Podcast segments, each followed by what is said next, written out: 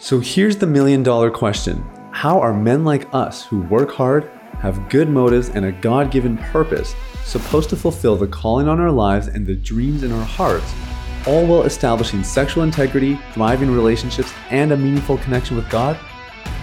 That is the question, and this podcast will give you the answers. My name is Sathiya Sam. Welcome to Unleash the Man Within.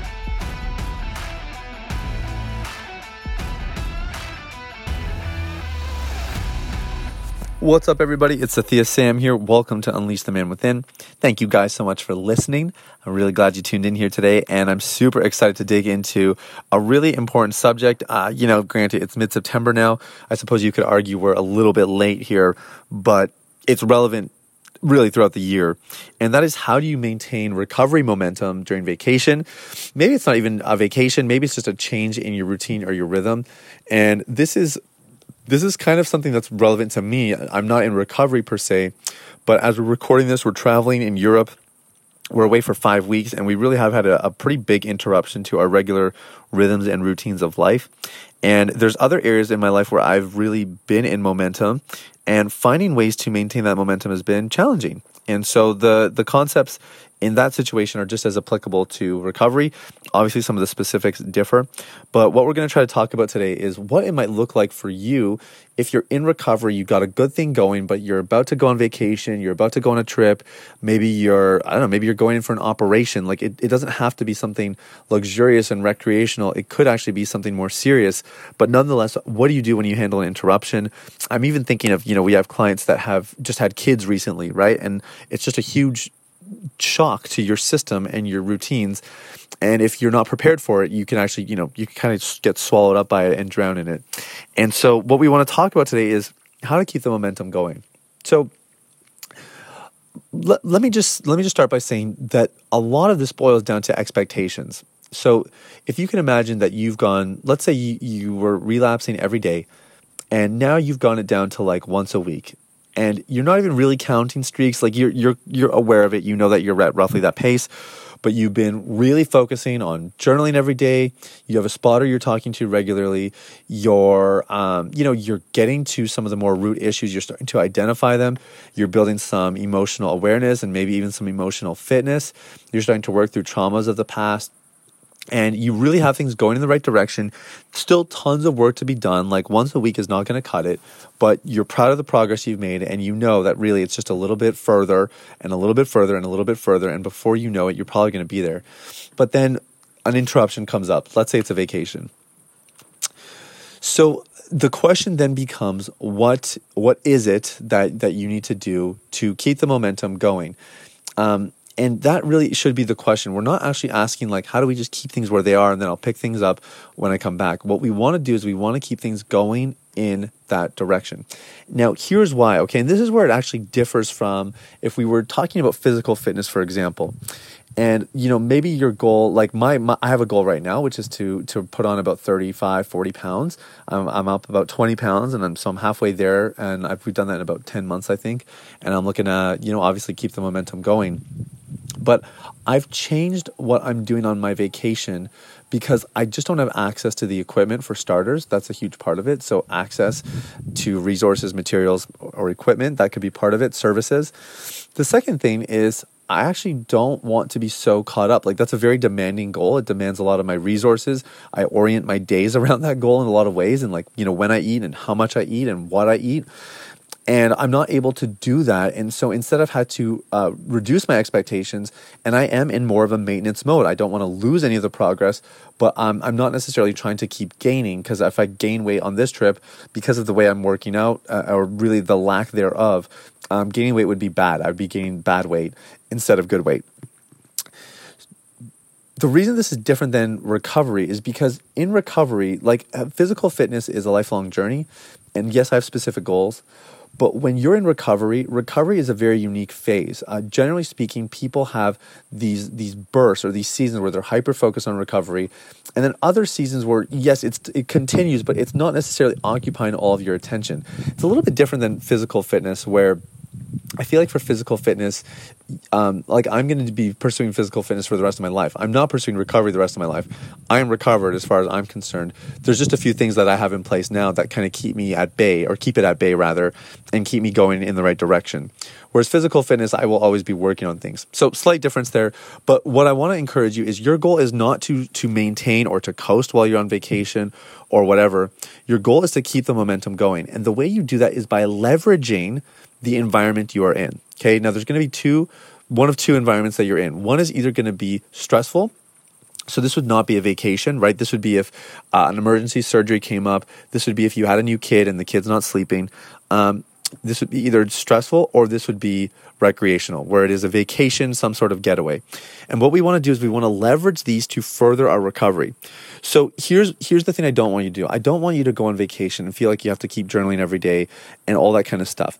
However, it may be possible that that's exactly what you need if your vacation is at an all-inclusive resort and you're seeing a lot of people and their skin, right? It it might be that you actually don't want to lay off you want to ramp things up because the environment that you're in calls for it. Now, maybe it's different. Maybe you're going up to a cabin in the woods. Well, in that case, you could probably scale back the journal- journaling a little bit, but then you would want to still identify a few things that you can keep up that are going to at least further your development. That might mean keeping up the weekly conversation with your spotter. It might mean that you are um, yeah, that you are journaling at least a couple times a week. Maybe you don't do it every day, but you do it a few times a week. It might mean that if you're doing the course content, that you know maybe um, maybe you catch one here or there, um, and maybe maybe not. Okay, maybe maybe you don't do the course content. Maybe that's something you save for later on. But you have a couple pillars in place that are going to at least keep you coasting. Now, remember, coasting is not the goal, but we're going to start there. The second thing you want to do is, like I said, you want to leverage the environment you're in. So, if you're in a recreational environment, what you actually want to do is you want to take that space, give yourself a chance to give thanks for the progress you've made, to reflect on the progress you've made as well, and maybe to start dreaming a little bit about the future, to set some more goals, to start thinking about, okay, have any of my goals or ideals changed now that I have some progress that's going in the right direction? So you want to you want to leverage this experience to further your recovery, um, but you want to play into the environment instead of trying to manipulate the environment to you know keep doing your coursework or that kind of stuff. If you're in a more distressful environment, where it's like uh, it's a family emergency or something like that.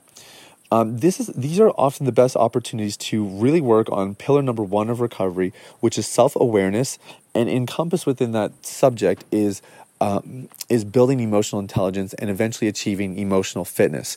And what you want to do is you want to use the distress to actually motivate you and propel you to make good decisions, to maintain your cool and your composition, despite or your comp, your composure rather. You should maintain your composition as well, but maintain your composure while you go through this difficulty and this challenge.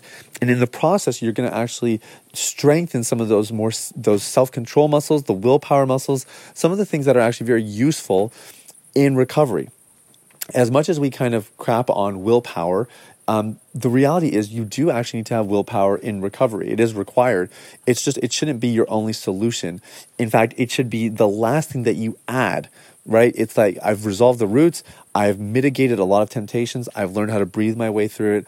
Um, I've learned how to kind of just make good decisions and plan my days so that I'm regularly set up for success.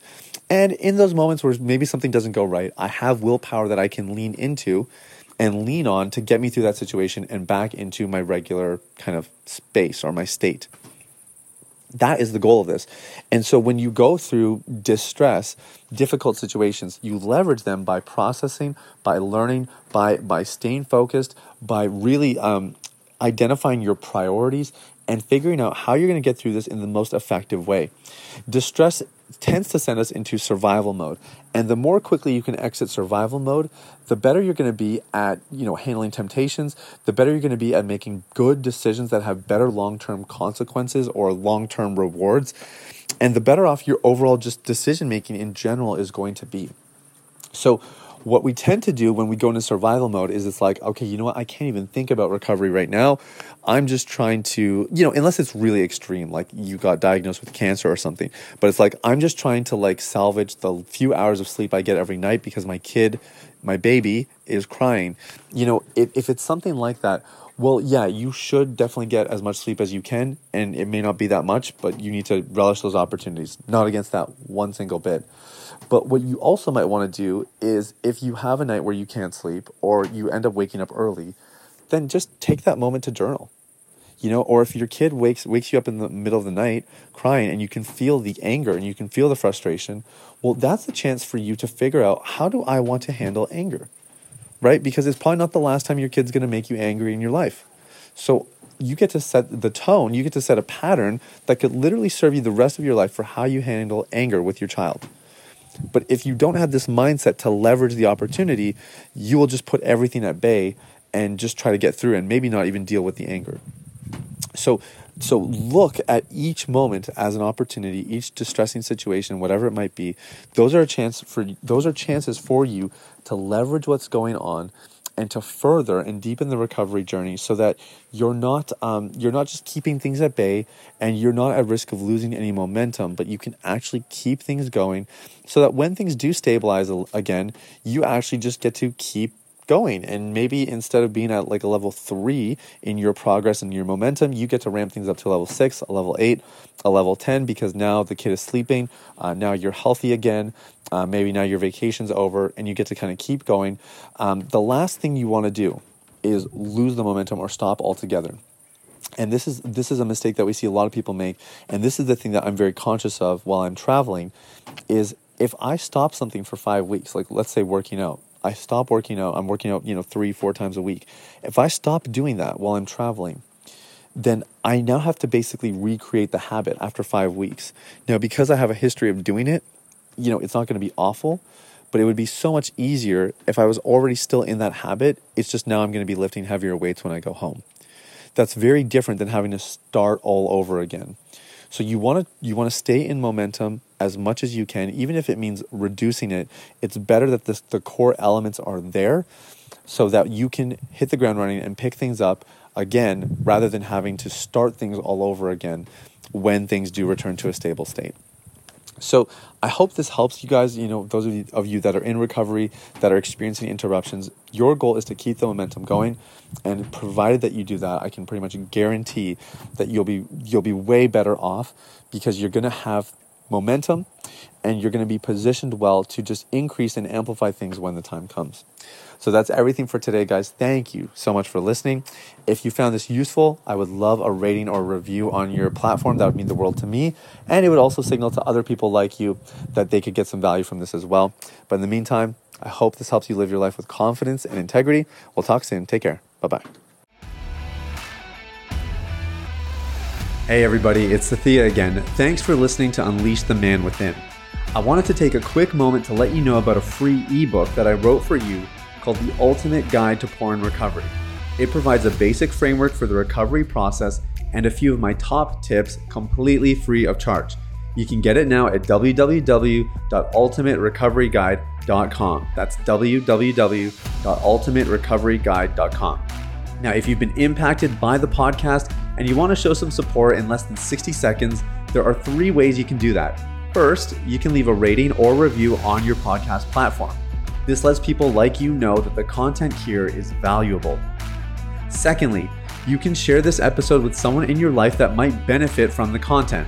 If you're passionate about helping other people experience freedom and success in their lives, this is one of the easiest ways to do that. And lastly, you can subscribe. I personally only listen to the podcast that I subscribe to. If you're seeking daily encouragement, guidance, and insight in your recovery journey, I highly recommend subscribing to Unleash the Man Within. Thanks for listening. I look forward to connecting with you very, very soon. The information, opinions, and recommendations presented in this podcast by Sathiya Sam and his guests are for general information only and should not be considered medical, clinical, or any other form of professional advice. Any reliance on the information provided is done at your own risk.